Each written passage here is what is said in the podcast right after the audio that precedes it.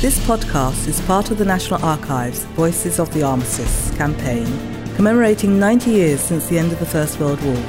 Hear more voices at nationalarchives.gov.uk forward slash armistice.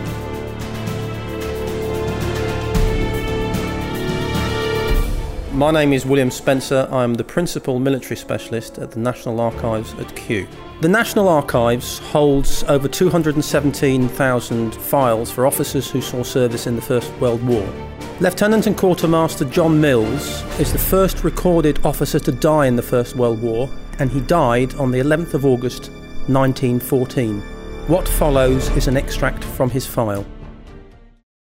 This is a very sad case. First Class Staff Sergeant Major J. Mills, Army Service Corps, was promoted quartermaster on augmentation of establishment. His promotion appeared in the London Gazette on the 11th of August, with date from the following day. His death took place on the 11th of August, the result of a chill caused by exposure. At the time of his death, he was filling the position of a commissioned officer, having been posted on mobilisation. I strongly recommend that his promotion be antedated to the 5th of August 1914. Letter from the late John Mills's wife, Mrs. Adelaide Mills, requesting that his death be recognised as the result of wartime and thus to receive an increase in pensions.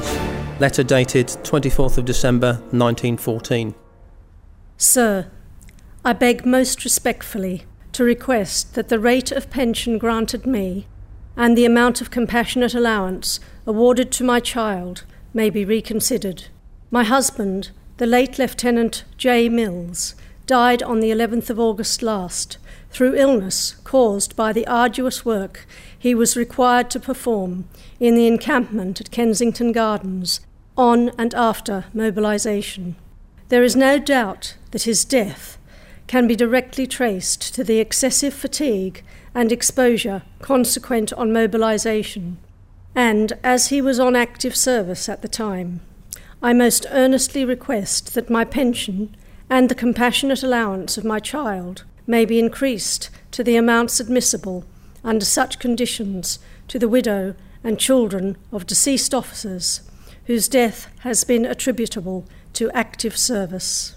I am, sir, your obedient servant, Adelaide M. Mills. Response to Mrs. Mills stating that the death of her husband was not due to war and as such, the pension would not be increased. Dated January 1915. Madam, in reply to your letter of the 24th of December last, I am directed to inform you, with regret, that as the death of your husband, the late Honorary Lieutenant and Quartermaster John Mills, Army Service Corps, was not due to illness, which can be directly traced to fatigue, privation, or exposure incident to active operations in the field, the Army Council have no power, under the provision of the Royal Warrant, to grant you and your daughter any higher rates of pension and compassionate allowance than those which have already been awarded to you. I am, Madam, your obedient servant, J. G. Ashley, for the Assistant Financial Secretary. Report on the conditions faced by Lieutenant and Quartermaster Mills at the barracks where he died in Kensington.